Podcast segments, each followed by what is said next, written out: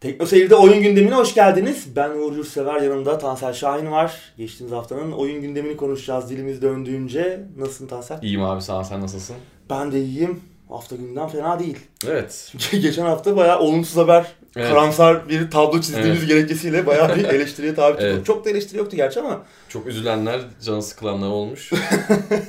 Evet, ne yapalım, gündemde biz oluşturmuyoruz yani. Hani bu konuşulmuyorsa, ben şimdi çok takip etmiyorum nerede ne konuşuluyor ama, hı-hı, bizim konuştuğumuz konular başka yerde konuşulmuyorsa onların ayıbı. Ya işten çıkarma haberi var, işte firmaların yalan söylediği haberi var. Bunları ne diye anlatacağız yani burada? Yani evet, bu kızılacak ve günde bağıra bağıra elimizde borazan alıp, evet, megafon alıp sokaklarda, hı-hı, bağıra bağıra dolaşmamızı gerektiren haberler bunlar. Çünkü yüzümüze baka baka parayı alıyorlar bizden, sonra keriz yerine konuyoruz yani. Aynen öyle. Bu hafta biraz daha güzel haberler var. Oyunların, evet, kendileriyle alakalı güzel beklentiler var. Güzel duyurular gelebilir önümüzdeki süreçte. Hı hı. Çok güzel bir haberle başlayacağız ama ben... Yine bir şeyle başlayalım önce zaten. Anketle, geçen hafta, evet, anketi. Yine işte, hı hı, biraz önce de bahsettik. Sony'nin yalanları artık dağları, tepeleri aştı. Artık yani uzaydan görünür hale geldi. Sormuştuk yani. Geçen hafta crossplay konuşmuştuk. Hı hı. Sony'nin işte War Groove oyununda, oyunun geliştiricisi, Sony'nin bir türlü cross platforma yanaşmadığını, daha önce gelin herkes gelsin artık yapıyoruz, bütün platformlar birlikte oynayabilecek demesine rağmen geri çevrildiklerini söylemişti ve biz de hani bunu eleştirmiştik, kıyas bayağı bir gömmüştük diyebiliriz yani, değil mi? Hı hı. Yani adamına göre muameleydi çünkü o da yani. Evet yani. Fortnite olunca. Ya, Fortnite var, Rocket League var, tamam, okey. Oyuncu büyük olunca tabanı. Hı hı, ses çıkmıyor. Ses çıkmadı. Açtılar adamlar. Ki ondan önce de yine konuşmuştuk. Yine bir yalan furyası vardı, hı hı, Fortnite döneminde. Daha önce işte bir Xbox'la bir ara birlikte oynadı. PlayStation, evet, sahipleri sonra apar topar kapandı falan. Onlara da girmiştik. Hı hı. Şimdi tekrar açmayalım konuyu, uzamasın. Size sormuştuk yani Sony'nin bu tarz yalanları sizi nasıl etkiliyor platforma karşı? İzleyicimizin %60'ı olumsuz etkiliyor, beni platformdan soğutuyor demiş. %40 ise beni etkilemiyor demiş. İlginç.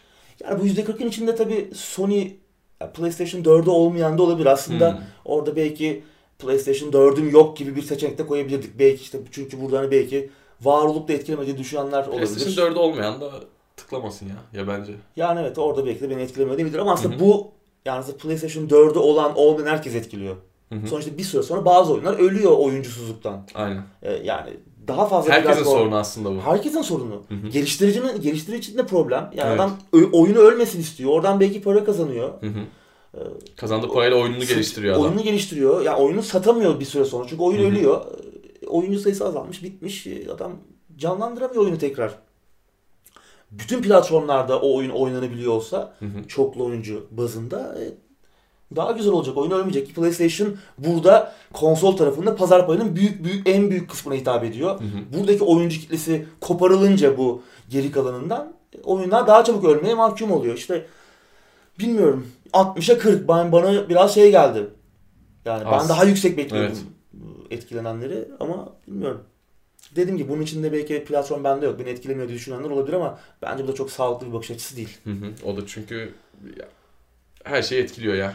Herkes etkiliyor. Herkes etkiliyor. Yani o sadece oyuncu da değil işte, geliştirici de etkiliyor, evet, herkes etkiliyor. Onun için bütün bireyleri, bütün paydaşlarını, sektörünü etkiliyor. Aynen. Sony dışında, Sony kendini koruduğunu düşünüyor belki, hı hı, kendi ekosistemini falan ama yeni jenerasyonda bu kadar rahat olamayacaklar. Ben 2-3 gündemdir söylüyorum bunu, evet, zaten de olamayacaklar. Bu kafa yapısıyla olmaz yani. Olmaz. Kafa yapısıyla olmaz çünkü bu çok çocukça ve küçük hesapların olduğu bir düşünce yapısı. Fazla açgözlü. Sonya'ya yakışmıyor. Fazla yakışmıyor hakikaten. Yakışmıyor yani... Çünkü oyun geliştirme kısmında daha vizyonları daha geniş, hı hı, daha iyi yani bayağı öve bitiremiyoruz o konuda yani. Şimdi böyle olduğu zaman ben şunu düşünmeye başlıyorum. Adamların belki vizyonu yok da ya biz 3-4 sene karışmayınca daha çok para getiriyor. Ha, bu da olabilir. Düşünüyor yani. Ya mesela şeyi konuştuk geçen haftalarda. Detroit: Become Human, hı hı, 2 milyon sattı. Evet. Çok büyük başarı olarak görüldü bu. Yani 2 milyona Square Enix 4-5 milyon satan oyunları başarısız diye, hı hı, yaptı. Elinden çıkardı veya işte devamı gelmedi. İşte Sleeping Dogs'lar, Tomb Raider'ın her oyunu, evet, az sattığı gerekçesiyle eleştiriliyor yöneticiler tarafından Square Enix'te. Sony bu kadar aslında oyun yapımı kısmında açgözlü gibi değil gibi görünüyor ama işte onlar da bir iyi iş yapıyor, iki kötü iş yapıyor. Vita'yı falan da öldürdüler. Evet. Şimdi onun da üretimi duruyor. Durdu Hı-hı. hatta bitti üretimi. Oyun zaten uzun süredir bir şey yapılmıyor Vita'ya. Hı-hı. Onu da öldürdüler güzelce. Yani iyi işlerin için etme konusunda Sony'nin üzerine yok. Çok güzel işler yapıyorlar ama bir o kadar da kötü işlere de imza atıyorlar ne yazık ki. Öyle yavaş yavaş geçelim gündeme istersen. Evet. Biz yine bir olumsuzluklar gündeme açtık. Ben aslında planım o değildi ama ne yapalım yani. Bunu yapacak bir şey yok. Ya olanları söylüyoruz yani. Yani oyun endüstrisi böyle. Yani evet. Ne yazık ya ki. Ya bu bir eğlence programı değil ki zaten bu. Değil tabii. Biz de gündemi evet. şeyini konuşuyoruz. Ha. Oyunlar bir hobi. Hobinle ilgili bilgileri biz vermeye çalışıyoruz. Evet. Mutluluk vaat etmiyoruz. İlk maddeyle.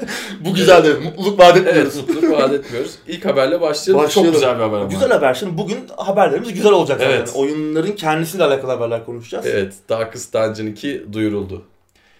Ya, müthiş bir oyun. Ya şimdi bazı oyunlar için şöyle bir soru sorarsın. Atıyorum X oyununu oynadın mı diye arkadaşına. Bir de bazı oyunlarda X oyununa düştün mü? Yani böyle 2-3 gününü verdin mi başına ilk kalkamadan, ilk oturuşta? Bu tam o düştün evet. mü sorusunun sorulacağı oyunlardan bir tanesi. Müthiş bağımlılık yaratıcı bir oyun. Müthiş bağımlılık yaratıcı, müthiş keyifli. Çok güzel bir oyundu. Evet.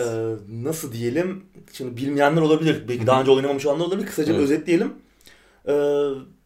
Farklı karakterleri, farklı özellikleri, yeteneklere sahip olan karakterleri, sınıfları işe alarak bir ekibimizi kurduğumuz... Ve bizim malikane miras kalmış. Bunun altındaki zindanlara dalışlar gerçekleştirdiğimiz, orada maceralara atıldığımız bu ekibimizle bir sıra tabanlı rol yapma oyunu.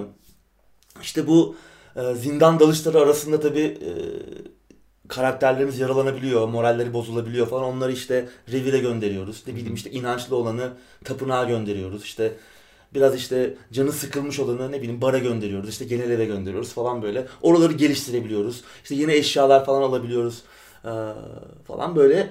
Bir oyun bir noktada işte karakterlerimizi, o ekibimizi yönetirken bir anlamda işte maceralara dalıp orada temizlemeye çalışıyoruz zindanları. Müthiş keyifli evet, yani. Bağımlılık yapıcı. Bir noktadan sonra karakterlerimiz güçleniyor. Hı-hı. Yeni yetenekler kazanıyor. Yeni kişisel özellikler, karakter özellikleri kazanıyor. İşte daha açgözlü hale gelebiliyorlar. Ne bileyim daha cesur olabiliyorlar. Evet. O tarz yetenekler de kazanıyorlar. Bir noktadan sonra bir aramızda bağ da oluşuyor değil mi? Evet, tabii tabii. Kaybettiğimiz zaman üzülüyoruz. Böyle kesinlikle. Hani XCOM'da vardır bu. evet. Bu bağı orada kurarız. Hı-hı. Bir de bu oyunda. Ve ne yaptın oğlum ya dersin. Evet ya, orada böyle hakikaten yasını tuttuğumuz karakterler evet. olmuştur. Hem XCOM'da hem burada. Evet bir de oyundaki şans faktörü çok enteresan. Evet. Yani oyunla ilgili yorumların birçoğunda eleştirilen kısım aslında şans faktörü. Biraz çok RNG, şansa dayalı. Evet. Biraz çok şansa dayalı diyorlar ama ben de böyle şeyleri daha çok seviyorum. Yani hani, evet. Tam kumar. Çok da zar atma yani, değil aslında. Evet. Çok da %100 zar atma değil. Yani orada çünkü senin stratejin işte ne bileyim. Çünkü karakterlerin de yetenekleri var, farklı yetenekleri. Birini önde tutman lazım. İşte bazıları işte büyücü arkaya gönderiyorsun veya yani iyileştirici gücü olanı işte daha şeyleri önde tutuyorsun ama bir sıralamasını yapman lazım. Hangi karakter hangi özelliklere sahip onlar da etkiliyor ama günün sonunda yine o savaş anında yine bir şans. Evet, faktörü devreye giriyor. Olması lazım ama o da bence yani ilginç olmasa zaten. Evet, olayı zaten ilginç ve enteresan kılan o. Şu yapmıyor. Yani çok iyi bir strateji kurarsan, iyi bir plan kurarsan haksızlığa uğradığını düşündürtmüyor sana. Hani ya hani tamam çok büyük şanssızlıklar yaşıyorsun. Zaten oyun aslında biraz onunla ilgili. Hani böyle parıltılı hazinelerin peşinden gidilen evet, fantastik maceralar var. Karşında cinsiz şeyler çıkmış. Garip yaratıklar çıkıyor. Tamam bir işte bu tarz maceralar hep zaten okuruz kitaplarda okuruz, evet. filmlerini izleriz, oyunlarını oynadık yıllarca ama işte bu parıltılı hazinelerin peşinden gittiğimiz türlü tehlikelerle, dehşetlerle karşı karşıya kaldığımız bu fantastik maceralar aslında en önemlisi karakterlerin akıl sağlığı ve orada yaşadıkları talihsizlikler. Evet. Ve senin de akıl sağlığın bir yandan. Hani. Evet. Oyun aslında biraz bununla alakalı bir şey. Evet. Bir de bunu anlatıyor yani böyle maceralarda insan akıl sağlığı nasıl etkilenir, nasıl talihsizlikler yaşanır. Bunu anlatma konusunda çok başarılıydı. Yani işte konuştuk çok bağımlılık yaratan bir oyun. Başından kalkamıyorsun. Bütün ekibi kaybediyorsun, hırs yapıyorsun, baştan başlıyorsun veya işte hiç gelişmemiş karakterlerle tekrar yeni karakterler işe alıp devam ediyorsun. Evet evet yani işte bu çok güzel. Yani tarzı çok güzel, görsel stili çok güzel. Şeylere de benziyor. Hemen burada araya gireyim. 2000'lerin sonunda çıkan tarayıcı tabanlı oyunlar vardı hatırlarsın. Evet. Onlar aslında oynanış olarak gayet benziyor. Onların daha geliştirilmiş hali tabii ki ama. Hani İçine girmesi kolay, öğrenmesi kolay, uçlaşması zor ama hani bir hemen seni içine alıp hemen basit mekanikleri en azından hemen kavruyorsun. Evet. O açıdan başarılı senin dediğin gibi. Görsel tarzı falan çok güzel. Stil bir oyun. Yani. Evet, kesinlikle. Ben öyle oyunlara zaten bayılıyorum. Yani mesela anlatıcı Nasıldır abi? Böyle o Poe'nun, Edgar Poe'nun sanki şiirlerinden mısralar okuyormuşçasına bir karizmatik ses tonuyla konuşan o böyle dış ses, anlatırsan olayları falan, orada zaten bitersin. Etkilenirsin yani. Atmosfer çok güçlü. Evet. Oynanış bağımlılık yaratıcı. Bir anda Lovecraft etkisi de var yaratıklarda, ortamlarda falan. Müthiş yani. Neresinden baksak yani evet, elitecek bir noktası çok yok böyle. Müthiş bir oyundu. Bayağı da övdük. Ben son övgümü yapacağım. Ben bu oyunu genelde laptopta oynadım. Yani böyle oturup klavye mouse oynamadım. Şu pozisyondayken de rahatça, keyifle oynanabilen bir oyun. Evet, o da benim için müthiş bir artı. Öyle. Oynayacakların sistemi de zaten zorlamıyor. Eğer oynamadıysanız kesinlikle bir oynayın. İndirimler de bayağı düşüyor. Genişleme paketleri falan da var. Yani bütün paketleri alabilirsiniz. Çok uygun fiyatlara geliyor yani. Yolda giderken ne bileyim işte belki şehirler arası bir yolculuğunuz vardır. Açın laptopunuzu tak oynayın. Gerçekten müthiş keyifli. Müthiş bir oyun. Ve görünüşe bakıyorsa devam oyunu da geliyor. Evet. Biz unuttuk devam oyununu yani. Öyle bir daldık ki. Evet, nihayet ikinci oyunda geliyor. Kanadalı geliştirici Red Hook Studios PC Gamer'a bir röportaj vermiş. Yeni oyunla alakalı ufak detaylar paylaşmışlar. Şu an henüz tabii ne zaman çıkıyor falan bir bilgi yok. Muhtemelen değil, kesin PC'de bir öncelikle bir erken erişime açılacak. Darkest Dungeon ilk oyun gibi. Ama hangi platformlara gelecek, ne zaman çıkacak konusunda bir bilgi yok. Tabii ekip hani oyunla alakalı çok üstü kapalı bazı bilgiler vermişler. Tematik ve kreatif olarak kendi kişiliği olacakmış oyun. Yani çok da aslında ilk oyuna bağlı kalmayacaklar gibi görünüyor. Kendi karakterlerini olacak. Tabii ki ilk oyundan hani işte birçok özelliği miras alacak. İşte mesela sıra tabanlı oynanışı müthiş eğlenceli, keyifli. Mutlaka geliştireceklerdir. Ama orada yine geliştirmeler olacakmış. Oyunun oldukça farklı bir meta oyun yapısı olacakmış ilk oyundan. Bu iki sayında riskli şeyler. Tabii. Yani hem miras alırken hem tamamen farklı bir meta oyun yapısı kurmak. Evet. Bakalım nasıl olacak yani. Ayrıca bu sefer malikanenin ötesine gideceğiz gibi görünüyor. Çok kısa bir teaser yayınlandı. Evet, orada anladığımız kadarıyla çok anlaşılmıyor ama malikanenin ötesinde de bir takım dehşetlerle, doğaüstü dehşetlerle karşılaşacağız gibi görünüyor. İlk oyundan işte hatırladığımız sınıflar, Highwayman, işte neler vardı, Plague Doctor falan, onlar olacak gibi görünüyor yine. Yeniler olur mu, gidenler olur mu bilmiyoruz. İşte birkaç tanesi görünüyor orada. İşte Plague Doctor, Hellion falan, Grave Robber gibi bayağı enteresan karakterler vardı, kendi yetenekleri olan falan. Müthiş bir oyun ya. Vallahi bekliyoruz. İkinci de inşallah iki gibi güzel olur. Evet, bu oyun erken erişim oyunlarını genelde ben hiç beğenmiyorum içerik açısından. Darkest Dungeon erken erişimde almıştım ben. Çok iyiydi. Ya çok doluydu. Mesela bu konuda beni şaşırtan bir başka oyun Dead Cells olmuştu. Erken erişim halleri gerçekten doyurucuydu. Yine bunu çıktığı zaman yani bir bakarım erken erişimde olunup o gelişime de tanık olmak güzel oluyor oyuna eklenen şeyler. Çünkü bu oyunlarını böyle oynayıp bırakıp bir kenara atılacak oyunlar değil. Zaman zaman geri dönüp tekrar böyle bir şey. Ben gündem maddelerinde gördüğünüz zaman aklım gitti. Ah keşke vaktim olsa dedim. Bir tur daha başlasam yani diye. Yani ara ara canı çekiyor insanın ama işte o bir kuyu, dipsiz kuyu. Bir girdin mi çıkamıyorsun. Evet. Yani hırs yapıyorsun. Yani bu hafta işin yoksa oturup oynayabilirsin. Öyle. Aynen öyle. Öyle bir oyun. Hani 2 saat oynayayım, tamam 2 saat oynayayım kalkayım var ama seni aklını geri çağırıyor. Evet, aklın kalıyor. Kalır. Hani zaten oyunu öyle oynuyorsun hani böyle 20 saat otur başında kalmıyorsun. 2 saat oynuyorsun ama yarım saat sonra bir daha seni çağırıyor. Aynen. Yine gidemiyorsun geri. Bakalım vallahi merakla bekliyoruz. Video oyunlarındaki bağımlılık.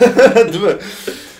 Yeni haberler geldikçe sizlerle paylaşırız. Bu güzel bir haberdi. Bu haftanın en güzel haberi. Evet. Şimdi sıradaki habere geçelim. Mart ayında Vampire Masquerade ile ilgili yeni bir duyuru gelebilir. Valla evet. Vampire Masquerade Bloodlines. Daha önce de bir Redemption vardı. O da güzel oyundu. Niantic geliştirmişti galiba. Bloodlines'ı da Troika Games geliştirmişti. White Wolf'un World of Darkness evreninden uyarlama 2004 tarihli bir oyundu Bloodlines. Müthiş bir aksiyon rol yapma oyunuydu. Gerek dünya yaratımıyla, gerek oynanışıyla, gerek rol yapma öğeleriyle, bize sunduğu seçeneklerle, seçimlerle, o vampir klanlarının arasındaki çatışmaları bize göstermesi, bizi onun içine sokması, bizi o dünyanın parçası haline getirmesi falan muazzam bir oyundu. Yani sabaha kadar burada yayınını yapsak konuşulacak malzeme çıkar. Evet. Öyle bir oyun. Benim de böyle bir liste yapsam rol yapma oyunları arasında hani ilk 5'ime girer. Müthiş bir oyun. Tabii o dönem bazı sorunları da yok değildi oyunun. Mesela çok fazla bug vardı oyunda ilk çıktığı zaman. Bayağı problemleri çöküyordu. İşte bazı görevler oyunu kıran, oyunu devam etmenize engelleyecek bazı görevlerde takılmalar olabiliyordu. İşte bug'lar, hatalarla karşılaşabiliyordunuz. Bu da biraz Source motoruyla alakalı. Daha genç bir motordu. Evet. Yani ya birinci Half-Life 2'den ya ondan sonra ya ikinci oyun falan da yani aynı dönemde çıkmıştı ve henüz genç motor problemleri de beraberine getirmişti. Ama bir süre sonra çözülmüştü. Hatta yani ona rağmen, o kadar probleme rağmen de severek oynayıp bitirmiştik yine oyunu. Tabii Troika dedik, bir dönemin rol yapma oyunları devi Black Isle'dan kopan işte Leonard Boyarski, Tim Cain, Jason Anderson gibi 3 büyük ismin kurduğu bir şirketti ki Arcanum, Temple of Elemental Evil gibi oyunlar yapmışlardı. Bu oyundan sonra da kepenkleri indirdiler. Bloodlines'dan sonra aslında başarısız da olmadı oyun ama. Evet, başarısız da olmadı. Belki işte artık şirketin finansal durumu, ya bu tarz oyunlar iyi de başarılı da olsa sizi bazen ayakta tutamayabiliyor işte. Kesinlikle. Bu arada tabii Tim Cain ile Leonard Boyarski dedik. Onlar da şimdi ikinci evleri diyebileceğimiz Obsidian çatısı altında The Outer Worlds'ı geliştiriyor. Sık sık konuşuyoruz zaten, gündeme geliyor. Muazzam bir oyundu ya. Yani hani yıllardır yeni bir duyuru bekliyoruz zaten. Ondan sonra işte Troika kapandı. World of Darkness hakları ne oldu işte, CCP, bu İzlandalı EVE Online'ı yapan ekip. Bir ara onların elindeydi World of Darkness'ın hakları. Onlar bir MMO yapıyorlardı. Yıllarca bekledik işte, böyle artworkler falan paylaşıldı falan. Sonra oyun yalan oldu, iptal edildi falan. Çünkü evde işler iyi gidiyordu, öyle mi? Galiba yani muhtemelen. Ya da işin içinden çıkamadılar yani. Evet. World of Darkness MMO'su da yani böyle yarım yamalak bir şey kesinlikle olmaz yani, yapılırsa o güne kadar çıkmış en iyi MMO olmak zorunda. Öyle bir dünya, öyle derinlikli bir dünya. Tabii bunun, bu iptalinin ağızlarda bıraktığı tat henüz acıyken Paradox satın aldı. 2015'ti yanlış hatırlamıyorsam, 4-5 sene oldu World of Darkness. Daha sonra White Wolf'un haklarında tabii oradan da bir şey çıkmadı bugüne kadar. Masaüstü oyunlar falan duyurdular. Ama o bilgisayar oyunu duyurmamışlardı ki geçtiğimiz haftalarda bir alternatif gerçeklik oyunu, ARG deniyor işte, böyle bir alternatif reality game. Ya böyle gerçek olmayan bir şey yapıyorlar. İşte insanlar da o, bazen bir bulmaca oluyor, bir şey oluyor, onu çözmeye çalışıyor insanlar internet üzerinde. Burada da Tender isimli bir uygulama yapmış Paradox. Bir arkadaş bulma uygulaması gibi. Hani bunun benzerleri var. Evet, hani var da bilmiyoruz yani. Bilmiyoruz bizim işimiz olmadı. Tender, güzel bir isim bulmuşlar. İşte burada yaşımızı giriyoruz, işte cinsiyetimizi belirliyoruz, karakter özelliklerimizi belirliyoruz, işte sevdiğimiz, hoşumuza giden şeyleri belirliyoruz ve kan grubumuzu belirliyoruz. Burada bir şey var, burada bir ipucu var. Ayrıca işte seçtiğimiz özellikler arasında bu işte Vampire oyununda, daha doğrusu World of Darkness evreninde vampir klanlarının şeyleri vardır. Bir takım özellikleri vardır her klanın, işte biri daha kendi has özellikleri vardır. Onlara işte ipucu, onları göndermeler yapan çok geniş bir şey var skalada. Seçenekler var. Sevdiğiniz müzik türlerinden işte sevdiğiniz yemek türlerine, mutfaklara kadar birçok farklı işte karakter, kişisel özelliklerimize kadar çok geniş şeyler seçebiliyoruz. Oradan işte bir karakter tahlili yapıyor. Ben aslında bunu yaparken de biraz düşündüm ulan. Acaba bütün bilgileri kendimle alakalı elimde veriyorum yani, bütün karakter. Hoşlandım çünkü çok geniş hakikaten seçim şeyleri. Her şeyi tıkladım, fark ettim. Lan sonra baktım ki bayağı kendimle alakalı bütün bilgileri biliyorum yeteneğini. Neyse işte böyle profilimizi falan oluşturuyoruz. Tabii sonra bir yere bağlanmıyor. Ben acaba hani böyle bizi birileriyle eşleştirecek mi diye daha çok merak ettim aslında. Biraz oldu diyorsun. Tabii öyle güzel bir şey yapmışlar. Site çok güzel. Linkini vereceğiz. Siz de bir girin bakın. Tenderbeta.com. Evet. Zaten linki de aşağıda olacaktır. Evet. Şimdi bir süredir de Tender Beta'nın bir Twitch kanalı var. Buradan işte yayınlar falan yapıyorlar. Bir takım şeyler yayınlıyorlar yani. Bazen canlı yayın oluyor, işte bir şey oluyor. Geçtiğimiz hafta da bu söylentiler iyice kuvvetlendi. Zaten bu işte ilk çıktığı zaman acaba Vampire ile alakalı bir şey mi geliyor diye hemen ampuller yanmıştı. Geçtiğimiz hafta da bu söylentiler iyice alevlendi. İlk olarak işte Santa Monica Pier'den bir klip paylaştılar bu Twitch kanalında. O Santa Monica Pier'de Vampire Masquerade Bloodlines'in geçtiği önemli mekanlardan biri. Oradaki ikonik mekanlardan biri. Hemen yine bir ampul daha yandı. Ondan sonra şirket içi yazışmaya benzeyen işte böyle işte şirketin CEO'su, bu Tender'ın sözde şirketin sözde CEO'su Malcolm Chandler diye bir abi ki bu da tabii uydurma ki aslında bu da bir kitap yazarıymış. Vampire Brides from Planet Hell isimli bir kitabın yazarıymış. Ben de bu not almışım. Bir yazarı aslında, hani orada bir gönderme. CEO'su işte yine başka bir şirketin başka bir yöneticisine sözde bir mesaj gönderiyor. Hı hı. Burada da işte 21 Mart'a San Francisco için hazırlıklı olmalıyız. Hı hı. Burada işte 300 Tender üyesinin davetli olduğu özel bir parti veriyoruz. Şirketin en büyük duyurusunu yapacağız. Ha, burada bir şey geliyor galiba. Evet. Bir duyuru geliyor gibi hemen söylentiler daha da alevlendi. Aslında 21 Mart neyi gösteriyor? Global diyorum. Game Developers Conference. 18-22 Mart arasında düzenlenecek San Francisco'da. Bir tesadüf mü? Olabilir ama ihtimaller kuvvetli. Evet. Adamın elinde bir şeyler yapılıyor olma ihtimali çok yüksek. Çünkü yakın zamanda dediğim gibi masaüstü bir şeyler de çıkarlar. Duyurdular mı, çıkardılar mı onu tam takip etmedim. Vampire'la alakalı yine. İsim geliyor belli. Geliyor. Mükemmel olur. Yani evet. Eğer bir oyun duyururlarsa ki Paradox hani mesela Obsidian'la çalışmıştı. Trinity yapmışlardı. Müthiş bir rol yapma oyunuydu. Bu tarz projelere de bütçe ayırıyorlar. Ki bu yaptıkları uygulama, bu izledikleri yol bile çok orijinal. Çok yani güzel hani adamlara çok yakışacak şekilde. Aynen. Vampire bir gün geri dönecekse gerçekten zaten böyle geri dönmesi lazımdı. Yani denecek bir şey yok. Site de çok güzel. Kesin baksınlar. Evet, evet. Altta da şey yazıyor. Powered by Paradox yazıyor. Hani o yazmasa bir şey düşer mi diye bekliyorum. Yani eminim. Düşer mi diyorsun? Evet. Gerçekten. 15 yıl oldu şimdi. Yani evet. Yeni bir oyun istiyoruz. Bugünün standartlarında bir vampire oyunu gelse, evet. Valla o rol yapma mekanikleriyle falan o dünyayı bizi tekrar alsa, götürse çok güzel muazzam olur. Acaba önceki oyunları bir yeniden elden geçirirler mi bir paket halinde? O daha da güzel olur. Çünkü yani hala bugün için biraz problemli. Hele Vampire Masquerade Redemption bugün oynanabilir mi? Modern sistemlerde onu da bilmiyorum. 2001 tarihli bir oyunda ama 2000'di galiba. 2000-2001 o dönemde. O da teknolojisiyle falan o dönem bayağı ses getirmişti. Her ne kadar rol yapma öğeleri Bloodlines kadar güçlü, derin olmasa da o da çok güzel bir oyundu. Bunları da bir elden geçirip remaster, remake yanına iliştirseler o paket halinde mükemmel olur. Kusursuz olur. Bekliyoruz vallahi. Umarım buradan hayal kırıklığı bir şey çıkmaz. Yine bir mobil oyun falan çıkarmazlar.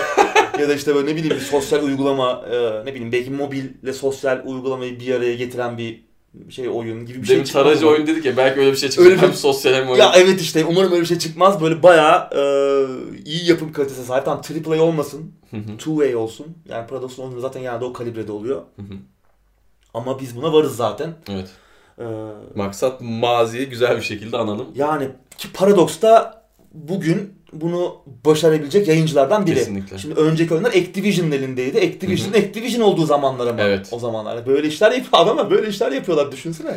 Bugün ne yapıyor adamlar? Hani şimdi gerçi Sekiro falan var yine Activision yayınlayacak ama orada ne çıkacak bilmiyorum. Hani sana derlerse işte öldün, canlanmak için işte $1 ver falan derlerse şaşırmam ben yani. Yoksa mikrodemeye bağlarlarsa ki olmayacağı falan söylendi, onun esprileri döndü ama belli olmaz. Hiç belli olmaz. İşte en son Call of Duty'ye getirilen, Black Ops 4'e getirilen genişleme paketi, işte yeni büyük güncelleme, Operation Grand Heist, işte dev soygun. Adamlar hakikaten artık dev soygun. Adamlar amaçlarını da gizlemiyorlar artık. Yani tamam soyguna geldik abi diyorlar. Orada işte bayağı bir oyunun başında öyle düşünülmeyen şeyler, loot box'ların içine falan bayağı girdi. Yeni gelen içerikler loot box'ların içine, sandıkların içerisine kondu. Büyük bir ayağa kalktı topluluk. Daha sonra birkaç geri adım atmışlar oradan ama ya bir denediler böyle. Gene. Denediler tabii. Soygunu artık adamlar amaçlarını gizlemiyor. Evet, o yüzden düşün nereden nereye işte bu oyunları Activision yayınlamıştı. İşte bugün bakıyorsun Paradox yapabilir diyorsun evet. Umarım kesinlikle olur. Ayıla bayıla oynarız valla. Güzel haber yani bu da. Evet. Yani beklentisi bile güzel. Bir de gerçek olursa. Acaba ne çıkacak? O da çok umarım hayatında olmaz. Umarım tahminlerimiz gibi bir şey olur. İnşallah bakalım. Evet, sıradaki habere geçelim. Scalebound, Switch'e özel bir oyun olarak geri dönüyor olabilir. Evet, Scalebound bayağı Xbox özellikle sahiplerinin içinde kalmış oyunlardan biri. Yani müthiş görünüyordu aslında oyun. Böyle ejderhalı falan bir rol yapma oyunu olacaktı. Platinum Games geliştiriyordu ki hani yaptığı işler ortadan adamların. İşte Vanquish, Bayonetta, Nier, müthiş Metal Gear, Vengeance. Muazzam oyunlar yapıyorlardı. Gaz müziklerle ejderha kesiyorduk. Çok güzel görünüyordu. Sonra da gelmedi. Evet, en son E3 2016'da gösterilmişti oyun. Bir sene sonra da çıkacaktı değil mi? 2017 çıkacaktı. Microsoft iptal etti oyunu bir şekilde. Garip oyun yapma vizyonları devreye girdi ve oyun bunun kurbanı oldu bir noktada. İptal edildi. Tabii bu salaklığın ardından Microsoft sadece muhteşem bir eksklusif oyun değil, aynı zamanda Platinum Games gibi müthiş yaratıcı, müthiş yetenekli Japon stüdyoları da küstürdü. Yani onların da güvenini kaybetti. Geçen hafta Nintendo Insider'ın bir haberi oldu, bir raporu. Burada işte Scalebound'un Nintendo Switch için yeniden canlandırılabileceği, canlandırıldığı ile ilgili ciddi duyumlar olduğu söylendi. Bunu destekleyen başka bir gelişme de Game Informer'ın Kinda Funny Games isimli bir YouTube programı var. Burada Nintendo'nun öldüğü zannedilen bir oyunu yeniden dirilttiği ile alakalı bir konuşma geçiyor. Ha, acaba biraz bu parçalar birleşiyor değil mi? Parçalar birleşiyor. Şimdi aslına bakarsan Microsoft geçtiğimiz dönemde Scalebound'un isim hakkını falan yeniledi. Ama yine üzerine bir şey yapmadılar. Şaşırır mıyım bu haberler gerçek olursa? Şaşırır mıyız? Şaşırmayız. Yani. Zaten araları iyi. Platinum Games'le Nintendo'nun. Switch'in arası da iyi. Evet. Yani işte Bayonetta 3 Switch'e özel geliyor. Evet. Astral Chain geçen hafta konuştuk. Switch'e özel geliyor.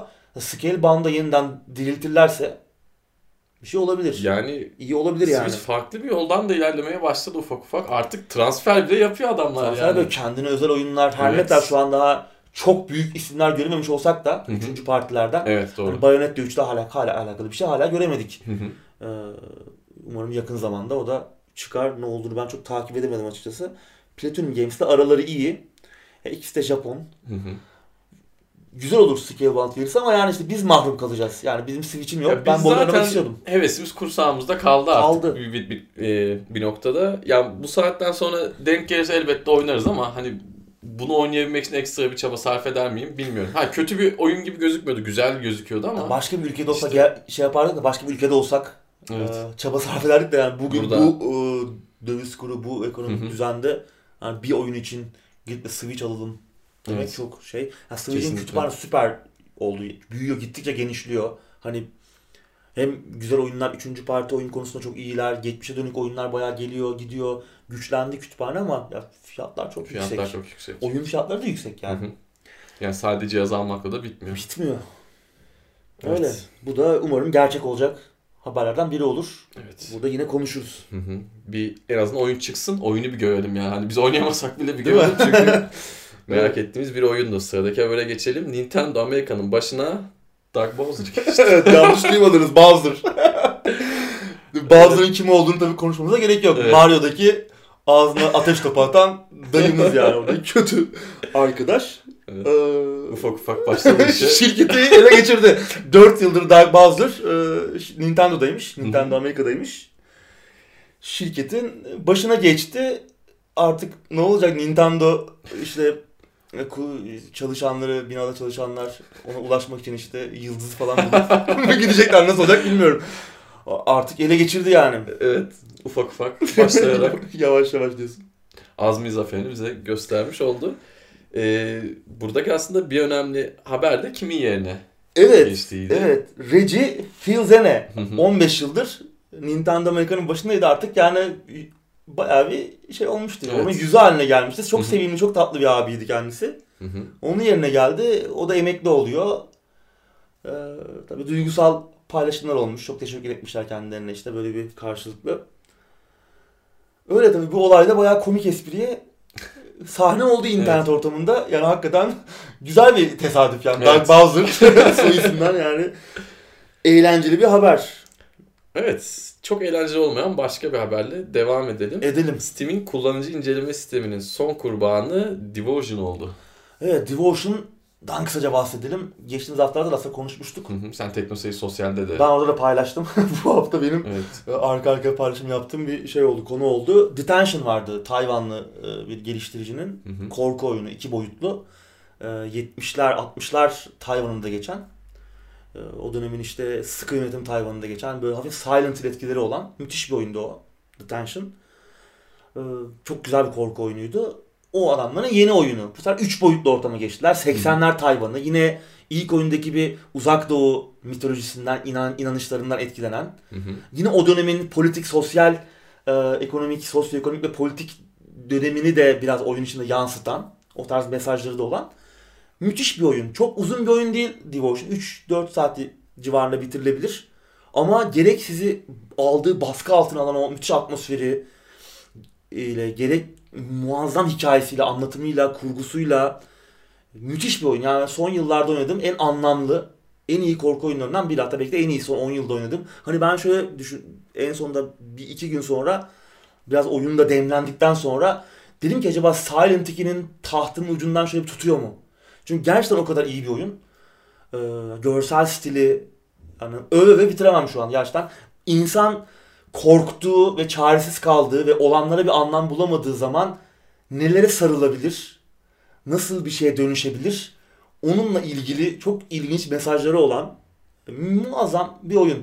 Çok da yani gerçekten korkunç da bir oyun. Hı hı. Hani sizi jump scare'la da korkutmuyor. Böyle diye bir şey de çıkarmıyor. Yo. Bir iki sahne var öyle ama oyun atmosferiyle, anlatımıyla sizi acayip baskı altına alıyor. Girip rahatsız ediyor. Evet, çok tedirgin edici, çok rahatsız edici bir oyun. Böyle oyunları seviyorsanız kesinlikle, bence kesin almanız gerekiyor. Bu yılın bence şu an ne kadar oynadığım en iyi oyunu, bu yılda, yıl sonuna kadar da böyle devam edip en iyilerinden biri olmaya devam edecek gibi görünüyor. Oyun sadece ben değil, Steam kullanıcıları çok beğendi. Bayağı da sattı oyun. Evet. Bir anda incelemeler, kullanıcı incelemeleri hep pozitifti. Ben bir tane bile negatif inceleme görmedim uzunca bir süre. Ama sonra ne oldu? Bir takım olaylar oldu. Yine garip bir olay ortaya çıktı. Gene internetin tatsız ve sevmediğimiz yüzü ortaya çıktı. Ortaya çıktı. Şimdi oyun bu arada tabii Çin'de de bayağı popüler oldu. Tayvanlı, hı-hı, bir ekip olduğu için tabii oyun da aslında Çince. Kan çekiyor diyorsun. Tabii. Orada bayağı popüler oldu. Yayınlar, sosyal medyada evet, falan. Evet. Oyunda bir görsel dikkatini çekiyor Çinli kullanıcıdan birinin. Orada Winnie the Pooh'a benzetildiği, Çin Devlet Başkanı Xi Jinping'in Winnie the Pooh'a benzetildiği bir görsel dikkatini çekiyor. Aslında bu yeni bir şey değil. Hı hı. 2013 yılında ben yanlış hatırlamıyorsam Obama'yı ziyaret etmişti Xi Jinping. Oradaki bir görselden esinlenilerek Winnie the Pooh benzetmesi yapılmıştı. Hı hı. Daha sonra bu olay patladı. Evet. Ve böyle bütün sosyal medyada, her internetin her köşesinde Xi Jinping'in Winnie the Pooh'ya benzetildiği görseller paylaşılmaya başlandı. Daha sonra bu süreç 2017 yılında Winnie the Pooh'un Çin'de yasaklanmasına, sansürlenmesine kadar gitti. Böyle inanılmaz bir olay oldu yani. Devlet başkanımız da Winnie the Pooh'ya benzettiler. Hani Winnie the Pooh'yu da bilmeyenler yok. Sevimli bir çizgi film kahramanları. Hakikaten sevimli bir tip. Yani böyle çok kötü bir şeye de benziyor. Yani evet. Orada bir politik, sosyal mesaj da yok. Hı hı, evet. Bir şey de yok yani. Zaten kullanıcıdan çıkardığı bir şey. Yani şey, işte ona gönderme olduğu için böyle bir görsel paylaşıyorlar. Hani biraz da eleştirel. Yani bunun Çin'de yasaklanmasına eleştirel bir görsel paylaşmış. Aslında adam orada bir şey de anlatmaya çalışıyor da işte yani, kim anlatmaya çalıştığında önemli yani evet, bazı noktalarda. Red Candle Games bu arada Tayvanlı geliştirici, Devotion'un geliştiricisi. Bir hemen tabii olaylar çığırından çıktı. Çin'de bir anda bu olay duyuldu ve incelemeler, kullanıcılar bir anda oyuna olumsuz yorumlar yapmaya başladılar. Ve bir anda oyunlar hiç bir tane bile olumsuz inceleme yokken bir anda mostly negatif, işte overwhelmingly negatife kadar düştü. Daha sonra işte Mix'te falan çıktı. Bir özür geldi Red Candle Games'e. Hani biz bunu daha önce koymuştuk, hani böyle denemeler yapıyoruz, çıkarmayı unutmuşuz gibi. O açıklamayı çok sevmedim. Açıkçası olan çok içime sinmedi yani. Oyuna böyle dahildi. Yani öyle bir şey olabilir. Şimdi oyun tabii 80'lerde geçiyor. Hani bugüne dair bir politik mesaj vermesi, tamam, bunlar tartışılabilir ama sırf bu sebepten dolayı bu tarz bir açıklama yapmaları, yani çevirmeye çalışmaları üzücü. Üzücü. Ya olaylar zaten şeyi zaten çok tuhaf. Evet. Elle tutulacak bir tarafı yok zaten bunun. Tabii bu akıllar, hani bu konu genelinde akıllara bu Steam'deki ve diğer mecralardaki kullanıcı incelemelerini getiriyor. İşte Metacritic'te de oluyor. İşte review bombing dedikleri yabancıların olumsuz inceleme bombardımanı. Evet. Yani oyunun kendisiyle tamamen alakasız. Bir şey oluyor. Adam bir şeye kızıyor. Adam işte oyun yüzünden kız arkadaşından ayrılıyor mesela. Herif oyuna saydırıyor. Oyuna negatif inceleme yazıyor. Böyle bir şey olabilir mi? Evet. Şeyde de vardı Google Play Store'da. İşte adam oyunu beğenmiş. Üste çıksın diye ben bunu geri zekalı yani. Aynen öyle. Diye, aynen öyle. Ben de 1 verdim. Ya aptalsın abi sen. Aynen. Bunu yapanlar ciddi yapanlar var yani. Geri zekalılık. Tamam hani burada... Yani kimse ben kimim demiyor, benim yorumum üstte çıksın diyor yani. Buna diyecek bir şey yok. Bu da geri zekalılık. Evet, kesinlikle burada yani bu tarz hani Steam'deki durumlarda bazen hani tüketici hareketlerine öncülük etme gibi bazı olumlu durumlar olabiliyor ama mecranın kendisiyle bir alakası yok platform. Yani oyunla bir alakası yok yapılan incelemenin. Kesinlikle. Geçtiğimiz hafta şeyi de gördük işte Metro, Exodus Steam'den ayrılıp Epic Store'a geçtiği zaman önceki oyunlara dönüp insanlar yaptıkları incelemeleri değiştirip negatif yaptılar. Yani şimdi burada tamam bir tüketici refleksi ama oyunun kendisiyle bir alakası var mı? Yok. Abi oyunun tasarımıyla, dizaynıyla, bilmem nesiyle, görseliyle, hikayesiyle, bütünlüklü olmasıyla hiçbir şeyle alakası yok. Abi o puanlar da zaten kullanıcının işine yarayan puanlar. Yani evet. Sen oraya eksi verdiğin zaman bedangalak yani sen kendine de kötülük yapıyorsun. Tamam, evet. Sen sistemin doğasını bozuyorsun. Steam'in ilk zamanlar Steam incelemeleri daha da kötüydü. Daha sonra biraz daha onu filtrelerle falan iyileştirmeye başladılar. Bu işte oyun anahtarlarını ücretsiz alanlara ayırabiliyorsun mesela. Çünkü o zaman da mesela çok fazla olumlu adam bedavaya anahtar aldım. Evet. Olumlu inceleme yapıyor. Onları da ayırabiliyorsun. İstersen görmüyorsun incelemeleri.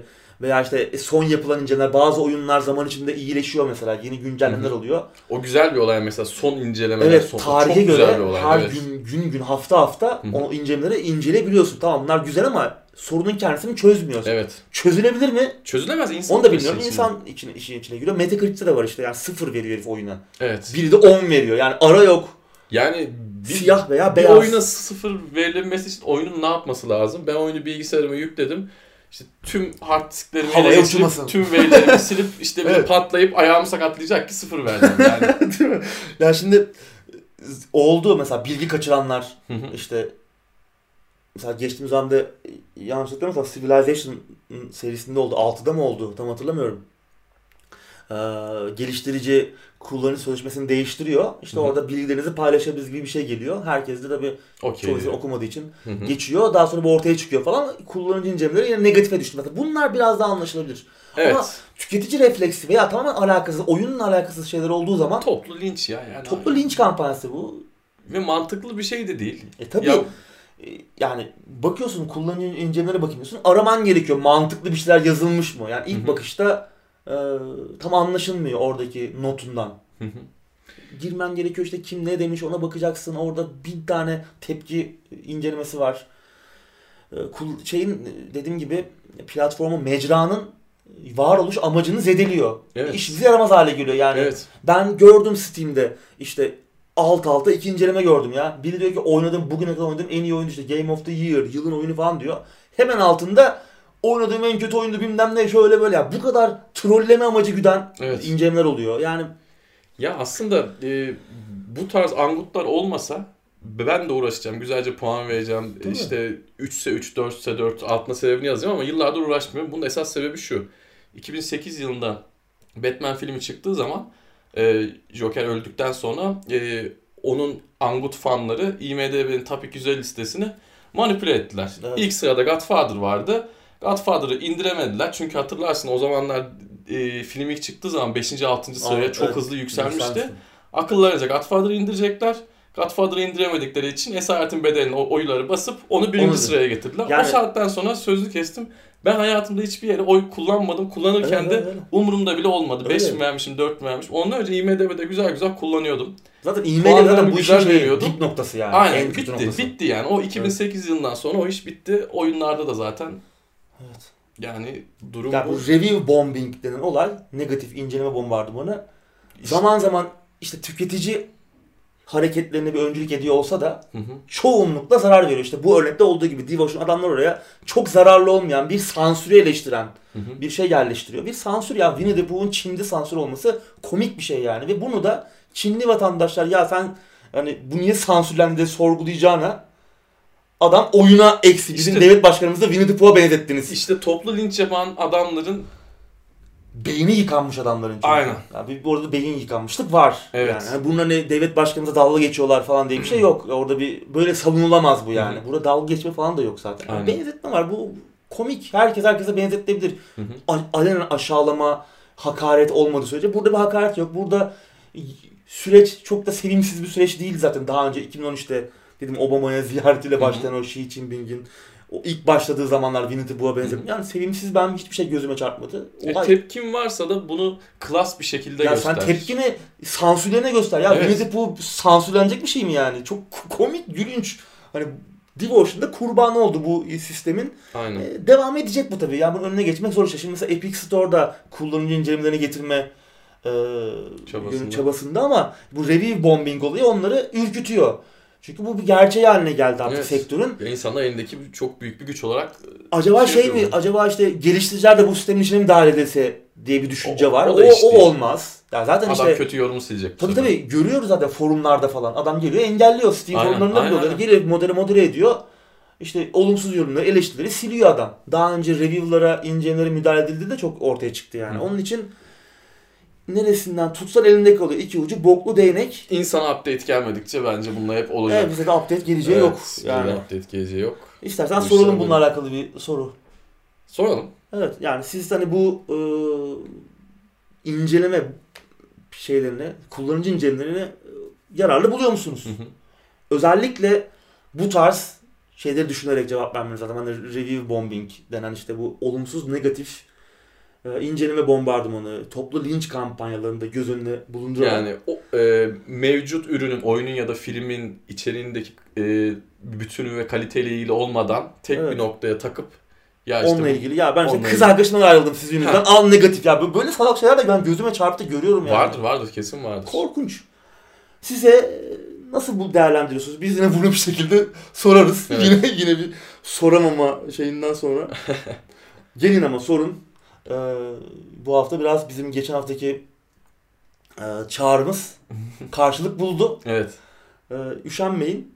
Yine benim başım üzerine çıkacak YouTube'da. Eğer bizi Vimeo üzerinden izliyorsanız veya podcast olarak dinliyorsanız kısacık YouTube'a davet edeceğiz. Bekliyoruz sizi. Evet. Oy kullanmak için. Son bir şey daha söyleyeceğim bununla ilgili. Belki konuyu biraz çok uzatmış olacağım ama. Yok. Küçük kardeşlerimiz varsa, internetle birlikte doğup büyüyen kardeşlerimiz varsa bu toplu linç olayını, gel işte şuraya gidelim 10 kişi 0 puan verelim, 1 puan verelim.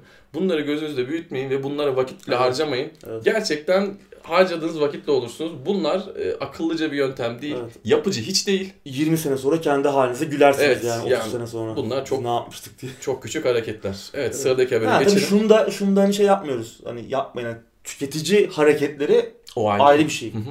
Tüketici hareketi mesela GTA'nın modlama muhabbetinde GTA'nın da başına gelmişti. Hı hı. Onlar yine anlaşılabilir ama yine yani incelemede yapmayın bunu. Yine gidip 0 puan verilecek bir şey değil yani. Ha bir de zaten şu da var. Hani tamam tüketici hareketi olması lazım ama bu şekilde de mecranın şeyini bozuyorsun. Evet. Kalitesini yine tüketiciye zarar. Yine tüketiciye zarar. Yani bir sorun olduğu zaman eline bıçağı alıp herifin kapısını çalıyorsun gibi. Evet. Tepki gösterecekse biraz klas gösterilmesi lazım bence. Evet, sıradaki habere geçelim. Geçelim yavaş yavaş. Steam oyunla ilgili olmayan videoları mağazadan kaldırıyor abi. Evet, böyle bir şey var. Unutmuştun değil mi sen de? Unutmuştun. Kendileri de unutmuşlar zaten. Bilmeyen de vardı. Evet. Steam'de videom vardı falan. Evet. Kendileri de unutmuşlar. Olacaklar ki böyle müdahale etmekte bayağı geciktiler yani. Uzun süredir hiçbir orada bir hareket de yoktu. Evet. Böyle bir şey vardı yani işte. Kung Fury falan vardı mesela. Hı-hı. Satılan başka içerikler vardı. Oyunla alakalı olmayan çok böyle videolar. Hatta daha da alakalı şeyler vardı. Beach Volley, Detectives falan gibi. Böyle ilginç bir takım filmlerde vardı yani böyle not safe for work denen cinsten. Evet. Ya sen tabii ki Steam'i çok iyi bildiğin için. Tabii ondan yani, tabii ki yani başka neden olabilir ki? Evet, yani. Bunları kaldırmaya karar vermiş Steam. Sadece oyunla içerikli videolar olacak. Hani yani bir oyunun yapım videosu veya işte Papers, bir belgeseldir. Belgeseli, yapım belgeseli veya işte Papers, Please'in mesela kısa filmi gibi. Fan film tarzı şeyler. Yapımlar onlar Steam'de varlıklarını devam ettirecekler. Ha biz bu alakasız videoları satın aldıysak onlara da hala erişebileceğiz. Sadece bu videolar artık satın alınamayacaklar. Bence iyi bir videoya gerek var mı abi sence Steam'de? Yok. Bence de yok. Yani İşte bu şeylere gel yani Papers, Please'in fan filmi olabilir veya işte film oyunların yapım belgeselleri olabilir ama yani bunu başka bir mecraya dönüştürmek böyle bir adım attılar. Baktılar yürümüyor zaten. Kendileri de unuttular uzun süre. Sonra da kaldırmaya karar vermişler. İyice bok çukuruna döndü zaten yani. Evet. Zaten oyunlar yağdıkça yağıyor. Bir de film yok, video bilmem ne koyuyorlar. Orada Allah bilir neler döndü. Adam evde tabii 30 dakikada el kamerasıyla bir şey çekip yani atmıştır. Acayip acayip. $10 ver demiştir yani. İşte, benim bahsettiğim film mesela yani. Ne işi var sizde diyorsun yani böyle işte. Evet doğru doğru. Garip. Tabii şeyde kaldılar. Video sekmesi falan da kalktı mağazadan. İlgili videolara, aradığınız video varsa artık yazarak falan ulaşacaksınız. Yani arıyorsanız, indirmediyseniz kütüphanenize. Öyle. Evet, iyi bir haber. İyi bir haber evet. En azından biraz daha az doygun hale gelecek. Gözümüzün önü biraz toplu duracak en azından. Evet evet. Gereksiz şeyleri kaldırmaları, törpülemeleri. Evet, gözümüzün önü toplu duracak derken THQ Nordic evet, toplamaya devam ediyor. Evet, daha fazla stüdyo almak için yeni yatırımlarla kasayı dolduruyor. Evet, geçen hafta konuştuk. Warhorse'u aldılar. Kingdom Come Deliverance'ın geliştiricisi. İşte almaya devam ediyor. Öncesinde de birçok. Ya artık anlatmaktan her hafta dilimiz damağımız kuruyor evet. Yani adamlar almaya. Adamlar ismi bile alıntı zaten yani. THQ biliyorsun bunlar Nordic Games İsveçli firma. THQ kepenklerini indirdi. THQ'nun ismini de aldılar. Evet. Hani ala gidiyor adamlar. Onu alalım, bunu alalım. Şimdi diyorsun ki bu nereye kadar gidecek? Şimdi 225 milyon dolar yeni yatırım almışlar. İşte B sınıfı hisseleri satışa çıkarmışlar geçtiğimiz hafta. Tabii 225 milyon dolarla yine yeni stüdyolar ve fikri mülkler alacaklar. Yani bu parayın oralara gidecek dediğin gibi senin de. Tabii bu ne kadar devam edilir böyle büyüme? Bu sürdürülebilir bir şey mi? Evet ve yani, daha ortaya ürünler çıkmadı bu alımlardan yanlış hatırlamıyorsam. Ya, tabii 77 tane bir daha bir saatlik suç çıktı işte. Evet. 77 tane de oyun yapım aşamasında. Bunların kalitesi soru işareti yani. Hepsi belli bir kalitenin üzerinde mi olacak? Yoksa ikisi iyi, beşi kötü mü olacak? Evet. Yani bunlar önemli parametreler. Bir de stüdyo sayısı arttıkça bunun yönetimi, oyunların kontrolü tabii, bunlar çok zorlaşacak. Kontrolsüzce büyüyormuş gibi geliyor bana. Evet bana da öyle geliyor. THQ de öyleydi. Aynen. Kepenkleri indirdiler. İsminin hayaleti kaldığı yerden devam ediyor. Sonunda bir iflas duvarına toslamazlar umarım. Evet. Şimdi neyse ki şirketin patronu Lars Wingefors da bunun biraz farkında gibi. Hani aslında bu değirmenin oyunlarınızı severek oynayacak insanların ödeyeceği paralarla döneceğini farkında. Ama kendisi şey diyor, biz hani sürekli canlı, geniş bir ve farklı şeyler olan içerisinde sürekli canlı kalacak bir altyapı kurmaya çalışıyoruz. Onun için de bu satın almalar bir süre daha devam edecek diyor. Yani bir yeterince büyütemediklerini düşünüyorlar herhalde. Yani her yerde bir şeylerimiz olsun. Farklı oyunlar geliştirelim. Acaba hep Game Pass olsun gibi, Origin Access, Premier gibi ileride bir şey mi düşünüyorlar? Dönebilirler ileride öyle bir şeye. Ki tamam çok uzak bir ihtimal ama şu an bu adamlar konsol çıkarsa için doldurur yani. Doldururlar tabii. Yani çok bir de şeyler aldılar. Çok eskiden iyi isimler aldılar. Evet. Dedik yani oyun endüstrisinin Frankenstein canavarı gibi bir anda işte. Hani senin benim kafama girebilecek oyunları çıkarabilirler. Tabii yani işte Alone in the Dark. Evet. Bugün işte survival horror dediğimiz türün babası diyebiliriz. İşte ne bileyim Carmageddon var. Her ne kadar ne çıkacağını çok veya çıkacak şey bizi çok heyecanlandırmasa da bugün iyi bir şey çıkabilir. Birçok yine eski oyun var. Outcast var yine çok başarılı macera oyundur yani. Şimdi konuşmaktan dilimiz damağımız koyuyor. Time Splitters'ından şeyine kadar bir sürü oyun var. Seçimleri güzel yapıyorlar. Ektofor bilmem ne tabii. Şu an işte pazar payları güzel. %0.5'miş. Yani bunu büyütme amacındalar. Daha geniş, daha da büyütmek istiyorlar. Ama en azından farkında hani bu değirmenin nasıl dönmesi gerektiğinin farkındalar. Evet. Ama işte şu an henüz yaratmak istedikleri altyapı genişliğine, canlılığına ve farklılığına ulaşamamışlar kendilerine soracak olursak. Umarım yakın zamanda bir şeyler görmeye başlarsak biraz da güvenimiz artar. Evet. Şimdi en önemli şey ilk çıkacak 3-5 oyunları önümüzdeki. Tabii. O da çünkü çok şeyi değiştirecektir. Evet. Markayla ilgili algıyı. Yatırımcıların belki yüzünü güldürecektir. Adamlar daha fazla para verecektir. Evet. Şunu da alın, bunu da alın diye. Vallahi olabilir yani.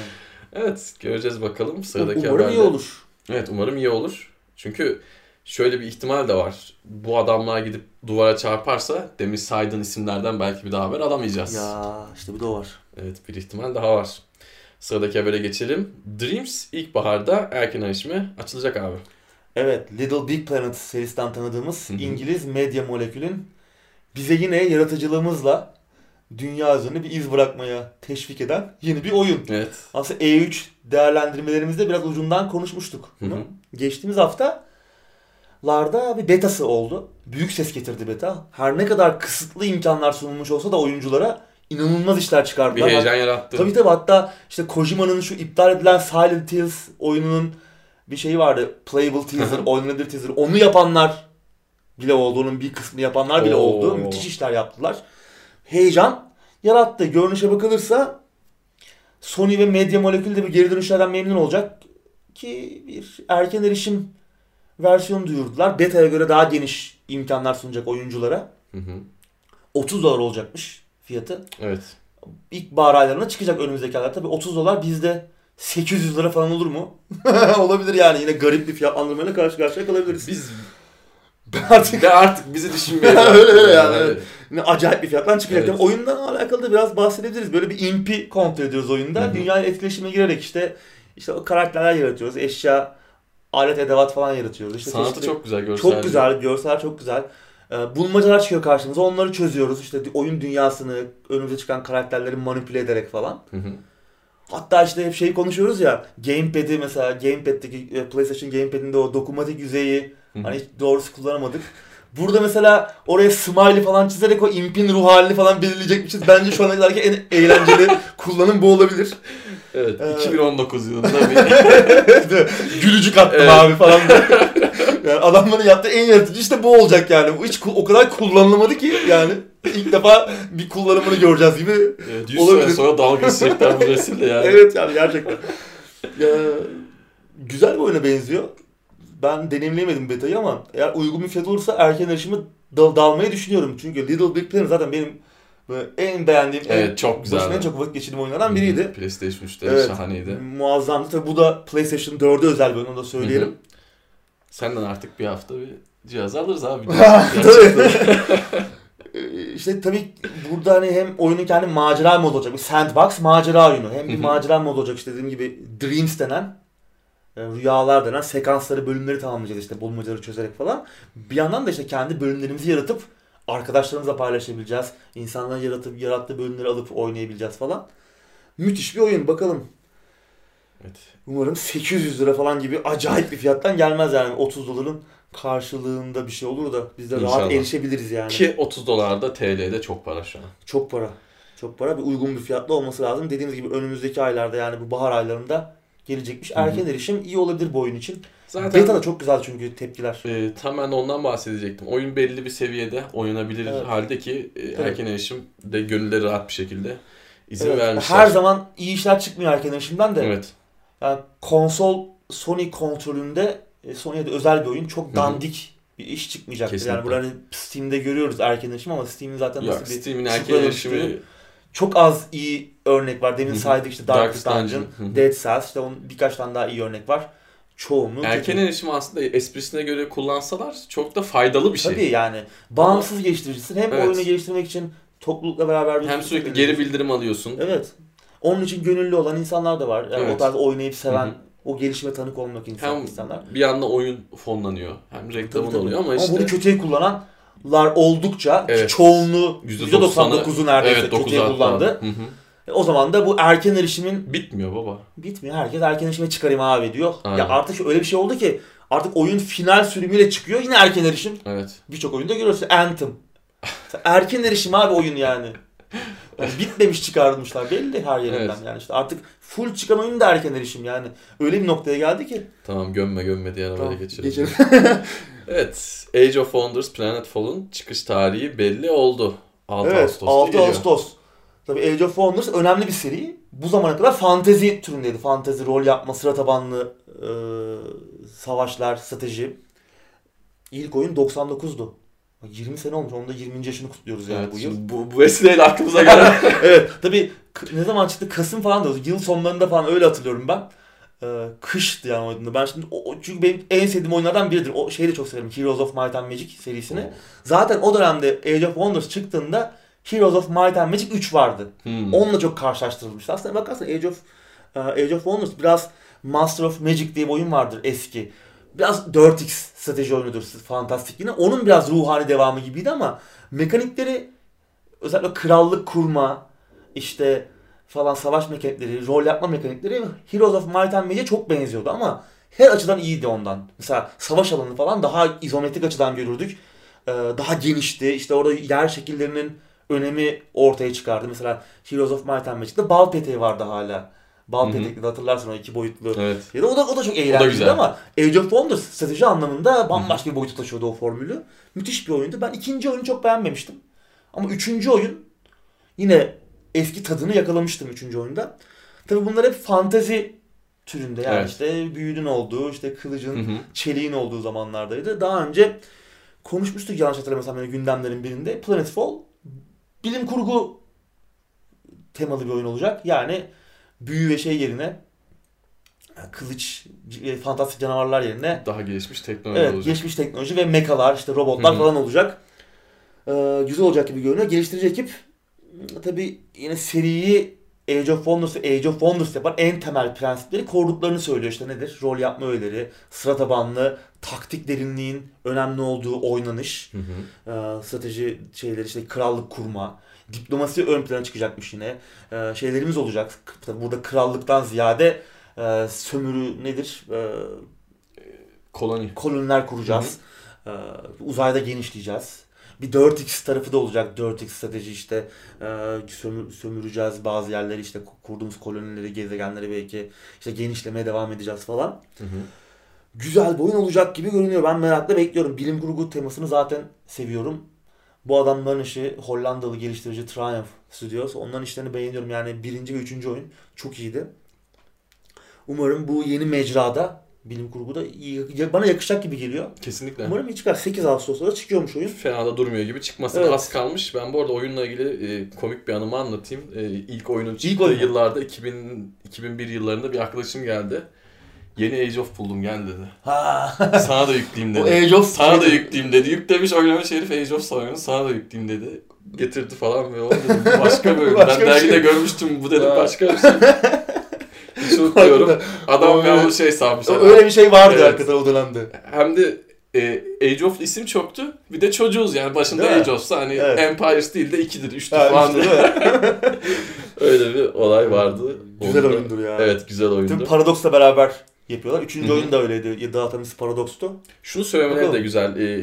Köklerimize bağlı kalacağız demeleri de güzel. Çünkü geçtiğimiz yıllarda o köklerden biraz kopuk denemeler oldu birçok oyunda ve baktılar ki çok o şekilde olmuyor. Yani sadece bu oyun özelinde değil, biraz böyle köklerine dönerek çıkarmaları çok daha mantıklı olacak. Paradox, Microsoft ile birlikte kendi modlama platformunu kurdu. Şahane bir haber. Paradox Mods adında siteyi açmışlar. Evet. Xbox One ve PC tarafında bir modlama platformu. Tabii Xbox One sahipleri için müthiş haber. Evet.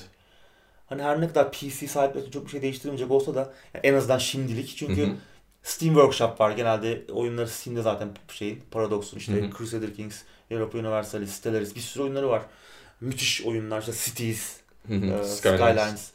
Tekno seyri popüler oyunlarından biri. Sosyalde paylaşımları sık görüyoruz. Evet, hazır belediye seçimleri yaklaşıyor. Herkes bunu harca çalışıyor.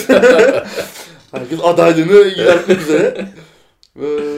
Ama önemli. PC'de olması önemli. Yani bazı oyunlarında kendini Steam'den de uzaklaştırması, alternatif platform ortaya koyması önemli. Ki bence bu kalite anlamında da bir şeyler vaat edecek bence uzun vadede. Kesin. Xbox One tarafında olması zaten konsol tarafında olması. Konsol çünkü modlama açısından çok kısır bir platform. Önemli. Umarım Bethesda'nın sattığı yola satmazlar. Bethesda'nın kendi modlama platformu çünkü rezil durumda. Umarım öyle bir şey olmaz. Paradox söz konusu olunca olmayacak gibi görünüyor. Çünkü Paradox biraz daha akıllı diyecektim. Hem modlama konusunda çok açıklar hem de kendi toplulukları inanılmaz yaratıcı. Evet. Çok iyi işler yapıyorlar. Ve topluluklarla da iyi işler yaptılar geçmişte. İyi ilişkiler de kuruyorlar. Olumlu bir haber. Bizden önce toplulukları kızar. Bir sıkıntı olursa muhtemelen. Linkini vereceğiz platformun. Evet. Şimdilik oyun desteği çok yok. 4-5 oyun var ama önümüzdeki süreçte sayısı da artacakmış. Evet. Bu sadece bir başlangıç adım ve çok güzel bir adım. Güzel Paradox iyi yolda. Evet. Microsoft'tan da çok beklemezdik böyle bir anda ama gene de iyi bir şey. Güzel. İçinde olmalı. Yani Microsoft biraz dersini aldı galiba bu jenerasyonda. Öyle biraz daha farklılaştırmaya çalışıyor. Son konuştuğumuz Microsoft'la ilgili 4-5 haberin hepsi neredeyse olumlu gibiydi. Evet. Sıradaki habere geçelim. Bayonetta'nın yönetmeni Bayonetta'yı Mortal Kombat'ta görmek istiyor. Bu nedir kardeşim? Evet, değil mi? Her gün gidelim abi. Değil mi? Seni kesin alırlar. Sen yani hani... Ya şimdi şey gidense abi sen ben daha iyi olabiliriz yani orada değil mi? Aynen.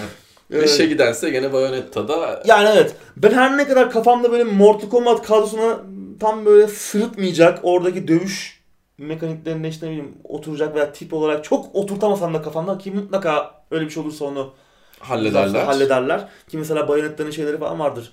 İşkence hareketleri falan. Orada da aslında güzel fatalitler işte özel hareketler falan çıkar. Hideki Kamiya Platinum Games'ten Bayonetta'nın yönetmeni bir Twitter'dan bir paylaşım yapıyor. Tweet atıyor işte görmek isterim gibi işte Bayonetta'yı Mortal Kombat'ta. Bakalım. Yani Şegi'den 1000 kat daha güzel bir şey olduğu kesin. Olur mu bilmeyiz tabii. Bilemeyiz. Zaten esprili bir paylaşım. Bence yalnız çok kaşınıyorlar. Yakında Trump bir tweet atacak. Eklemek zorunda kalacaklar. Sonra yani evet. Sergide karışacak. Şey de var şimdi tabii. Mortal Kombat Switch'e geliyor. Gelecek Mortal Kombat, yeni Mortal Kombat oyunu. Bayonetta 3 de Switch'e özel geliyor. Reklam mı yaptırtırıyor? Böyle bir şey de olur. Hani böyle belki oyuna ekleyebilirler. Hani çok da ben hani eklenmez ya bu. Çok da espri düzeyinde kalır gibi gelmedi. Çünkü bir oyun yeni karakter de yine en azından Şegi gibi değil. Oturtabilirler ya. Evet, Şegi bu arada şeye gelmişti. Neydi oyunun adı? Jump Force. Evet, Jump Force'a gelmişti. Hayırlısı oraya yakışır. Evet, oraya yakışır. Orada kaynar yani. Aynen. Güle güle oynasınlar. Ama Mortal Kombat'a lütfen gelmesin. Evet, sıradaki habere geçelim. Bu kez de Guild Wars'un geliştiricisi ArenaNet'ten işten çıkarma haberleri geldi. Bu arada bunu en alta almışız artık gördüğünüz gibi. Yorumları değil, kötü ve karamsar haberleri aşağı aldık bu hafta. Valla ilk başta Kotaku'nun bir yine duyumu olarak ortaya çıktı. Bu biliyorsun kendileri haber alma konusunda müthiş işler ortaya koyuyorlar. Daha sonra ArenaNet de bunu doğruladı. Guild Wars'un geliştiricisi, Guild Wars serisinin. NCSoft tabii yayıncı, Koreli. NCSoft'la birleşme olacak. NCSoft'un yayın tarafıyla ArenaNet'in birleşmesi söz konusu olacak. Bu süreçte de bir takım işten çıkarmalar olacakmış. ArenaNet'te 400 kadar çalışan var şu an. Evet. Şu an için ne kadar etkileneceğiyle alakalı bir paylaşım, bir bilgi gelmiş değil. Ama tabii kötü haber yani. İnsanlar işsiz kalacak. Şimdi biz geçen haftalar yine konuştuk mesela Activision 800 kişiyi işten çıkardı neredeyse. Bu insanların tekrar oyun endüstrisinde istihdamı da problem. Mesela onu o haftalarda konuşmadık ya. Şimdi bu kadar insan işinden oluyor. Bu insanların tekrar bu sektörde işe girmeleri gerekecek. Evet. Açlıktan ölmemeleri için. Ya bir de bu da problem yani. Bu adamlar bu sektörde çalışacaklar. Sektörü durmadan işten çıkarıyor, stüdyolar kapanıyor. İşte NCSoft geçen sene Wildstar'ı kapattı. Evet. Geliştiricisi Carbine'da kepenkleri indirdi. Onlarda da işler çok iyi değil. İyi değil. Yani burada bir masrafları kısma şeyi var ki Guild Wars 2'nin de ne kadar başarılı olduğu, ne kadar o başarıyı, ilk başarıyı devam ettirdiği tartışılır. 2012'de çıktı diyorsun. Oyun. 2012'de çıktı. 2 tane falan genişleme paketi geldi. Yeni güncellemelerle oyunu canlı tutuyorlar ama o kitle ne kadar duruyor şu an, ne kadar geniş bir kitle var, ne kadar para kazandırıyor belli değil. ArenaNet'te bunun üzerine yeni bir başka bir oyun geliştirmiyor bildiğim kadarıyla. Evet, yok muhtemelen. Duyurulmuş bir şey yok en azından. Yani Guild Wars 2'nin üzerine çok yattılar gibi. Yattılar. Ne kadar kaç kişi işten çıkacak belli değil dediğim gibi ama şu anki yani geliştirmeler oyunla alakalı herhangi bir şey tehlikeye girmeyecekmiş. Guild Wars 2'nin geliştirmesiyle alakalı veya işte başka projelerle alakalı ne var bilmiyoruz ama oyun endüstrisi adına düşündürücü gelişmeler olduğuna şüphe yok. Evet. Ne yazık ki yani kepenkleri indiriyorlar. İşte çok kontrolsüz büyümenin sonucu. Ne yazık ki böyle sonuçlanabiliyor. Biraz da çok rahatlayabiliyor bazen firmalar. Hani çok müthiş yükselişler yakalıyorlar. Birkaç sene çok büyük para kazanıyorlar. Biz buradan emekli oluruz kardeşim diyorlar. Öyle olmuyor yani. Evdeki hesap her zaman çarşıya uymuyor. Evet, Wildstar da çok iyiydi demin örneğin. Wildstar ilk başta iyiydi. Kapandı. Aynen. Geliştiricisi de kapandı yani. Oyunu kapattılar. Geliştiricisi kepenkleri indirdi. Ya o insanlar kaç yüz kişi çalışıyordu orada da. Evet. Onlar da yine bir yerlere girecekler. Hani bir yerlerde iş bulacak adamlar. Yani işten çıkan insanların durmadan olduğu bir sektörde. Evet, ki işten çıkarmak istihdamlar yani nasıl olacak? Dünyanın en kötü duygularından biridir sanırım. Hani bir sağlık sorunu gibi değil, bir ölüm kalım gibi değil elbette ama çok plan bozucu bir şeydir. Tabii yani yine geçen haftalarda konuştuk. Oyun endüstrisindeki iş gücü, bu sektörde emek harcayan insanlar daha organize olabilseler bu iş gücü anlamında sendikalar mesela nezdinde o tarz girişimler olsa güçlü. Acaba bu kadar dramatik böyle şeyler yaşanır mı? Bence yaşanmaz. Ya bir de bu tabii ki şu an bahsettiğimiz konu ve oyunla ilgili değil de bazı oyunlar çok saçma sapan reklam politikalarıyla parayı neredeyse sokağa döküyorlar. Sonra da sen işte 100 tane 200 tane çalışanın maaşını, yani 100 tane 200 tane çalışanın maaşı koskoca bir oyun şirketi için bir gider kalemi bile değildir muhtemelen. Evet. Ama sen öyle bir agresif reklam politikası uyguluyorsun ki saçma sapan işlerle kimi zaman patlıyorsun yani. İşte en son ne gördük? Anthem mesela. Evet. Acayip reklam yapıldı. Hı-hı. Oyun ne kadar başarılı şu an? Tartışılır, soru işareti. İşte o reklamlardan dolayı da biz oyuna ya çok iyi değil dediğimizde bile bize kızıyorlar yani. Evet. Hani... Bir de şu örneği vereyim sana. Aynı firma Electronic Arts. Hı. Electronic Arts diyoruz işte. Anthem bir de Apex Legends oynuyorlar. Evet. Hiç reklam yok abi. Aynen. Yeni bir oyun duyurma şekli. Gelin abi evet. Twitch'ten yayın açıyoruz deyip adamlar oyunu duyurdular, evet. Çıkardılar. Ki Uğur abinin haberi yoksa kimse haberi yok. Mesela bir grup insan oynuyormuş aslında. 6 aydır deneniyormuş oyunu zaten. Oynayanlar varmış. Ya bu böyle gizli tutuldu. Bir anda hiçbir reklam kampanyası olmadan düşünsene. Müthiş bir gider kalemi yok. Ki bir yandan da Battlefield'ın geliyor ki Battlefield senin rakibin de değil. Yani aslında... Adamlar ve başarılı da oldular. Evet. 25 milyon kullanıcıya ulaştı. Belki orada daha da arttı geçtiğimiz hafta. Evet. Takip etmedim oyuncu sayılarını. Bir de böyle bir şey çıktı şimdi yani işte acayip pazarlama bütçelerine gerek olmuyor başarılı olmak için. Ve kağıt üstünde düşündüğün zaman bu süreç olmaz ya öyle şey. Yani kimsenin haberi yok, tanıtım yok. Bir akşam yayın açacağım, tanıtacağım. 2 ay sonra Battlefield'ın işte Battle Royale modu geliyor. Fortnite ortalık kasıp kavuruyor. PUBG'de işte cep telefonundan, mobilden falan devam ediyor. Bir oyun yapacağız, patlayacak dese inanmazsın yani ama bunun işte, başarılı olabileceğini kanıtladı adamlar işte. Yani o yüzden bir şeyin değişmesi lazım. Geleneksel oyun yapma, oyun pazarlama, oyun satma modelleri kesinlikle artık sınıra dayandı. Bunu devam ettirebilmek için işte mikro ödemedir. İşte oyunun içeriğinden çalınmış, çırpılmış DLC'lerdir, gelişme paketleridir, indirilip içeriklerdir, işte kozmetiklerdir, işte ne bileyim şapkadır, pantolondur, cekettir, dondur, gömlektir. Yani öyle şeyler satıyorlar artık. Yani işte Apex'te acısı farklı değişik bir örnek oldu. İşte şirket içi yapılanmalar artık yani işte Activision diyor ki yeniden yapılanmaya gidiyoruz. Beklentimizi tutturamadık seni. Aslında adamlar yıllık şirket tarihinin en büyük gelirini elde etmişken beklenti tutturamıyor herif çünkü. İşte beklenti çünkü olmuş daha kadar. Evet. Ya bir de son olarak şunu da söyleyeyim abi. Hani geçtiğimiz gündemlerde konuşmuştuk. Geçtiğimiz aylarda bu oyun fuarları artık E3'tür işte Gamescom'un. Gazı kaçtı onların. Gazı kaçtı. Hani eskisi kadar etkili mi değil mi diye düşünüyorduk. İşte Apex. Yani hani direkt tek attı değil dedi yani etkili değil dedi. Olmasa tabii, da olur dedi yani. Olmasa olur tabii ya. Yani işte Sony bu sene katılmayacak mesela yani. Hı-hı. Adamların işine geliyor. Aynen. Daha iyi adam kendi organizasyonunu yapar veya işte Nintendo Direct gibi yapar. Yani duyurur geçer. Yani artık gerek yok. Yani geleneksel pazarlama yöntemleri kesinlikle artık sınıra dayanmış durumda yani. Artık oradan bir şey yok. Orada taç çok fazla gider oluyor. Daha sonra bu giderler beklentileri karşılayamadığı için insanlar işlerinden oluyor işte. Aynen öyle.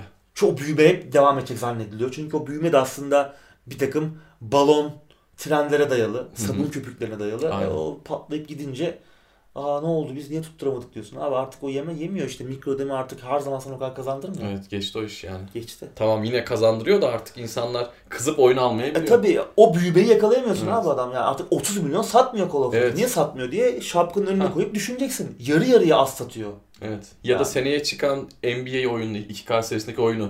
Oyun çok güzel bile olsa insanlar aynı hevesle alacak mı? Almayacak. Mobilonu çevirdiniz oyunu yani. Yani bu saatten sonra en iyi gelmiş geçmiş basketbol oyunu yap. Belki yine satışlar artık bir şey olacak. Yani öyle oyun endüstrisinde özellikle AAA oyun endüstrisinde işler düşündürücü. Evet maalesef. Yakın zamanda da iyi olacak gibi görünmüyor. Bu açgözlü, bu plansız, bu kısa vadede paranın hepsini toparlamaya yönelik. Mahalle bakkalı mantığıyla. Gittiği sürece olmuyor. Olmayacak. Yani planlı, stabil, uzun vadeli planlar yapan yok. Genelde belki de ufak geliştiriciler var. İşte belki THQ Nordic konuşuyoruz ya. Adamlar uzun vadeli bir şey düşünüyorlar belli. Yani anlıyor ki ben bir büyüteyim kendimi. Belki oradan başka bir şey yapacak. Dediğim gibi belki stream servisi yapacak ya da işte daha büyük bir geliştirici olma yoluna gidecek. O batarsa bile en azından hani şerefli şekilde battıracağız adamlar. Yani bir şey deniyor herif. İyi istiyor aldılar şimdi. Evet yani. Tabii. Gerçek. Güzel seçtiler. Evet. Yani hepsinin potansiyeli var. Öyle çok çerçöp toplamadılar. Evet yani. Kesinlikle. Umarım oradan iyi yürürler. Bakalım bizde evet. Madde kalmadı. Evet. Bitirdik. Değil mi? Bitti madde. Hı. Evet bu hafta yine olumlu haberler çoğunluktaydı. Hı. Yine her ne kadar ara karanlık bir tablo çizseydik ama bundan kaçış yok. Yapacak bir şey yok. Yani gündem neyse ondan bahsediyoruz. Evet. Güzel oyunlar geliyor. Umarız onlardan da iyi haberler. Hı. Elimize de geçer oynarız falan. Şu Darkest Dungeon'ı ben. Evet. Ben zaten videonun işi bitsin. Akşam düşeceğim. Geldi değil mi Darkest Dungeon? Evet. Ben de zor diyorum kendimi de. Yine bir şeye düşeceğiz. Evet. Zindan dalışı muhabbetine. Evet. Var mı eklemek istediğim bir şey? Yok abi, teşekkür ederim. Benim de yok. Önümüzdeki hafta görüşmek üzere. Hoşça kalın.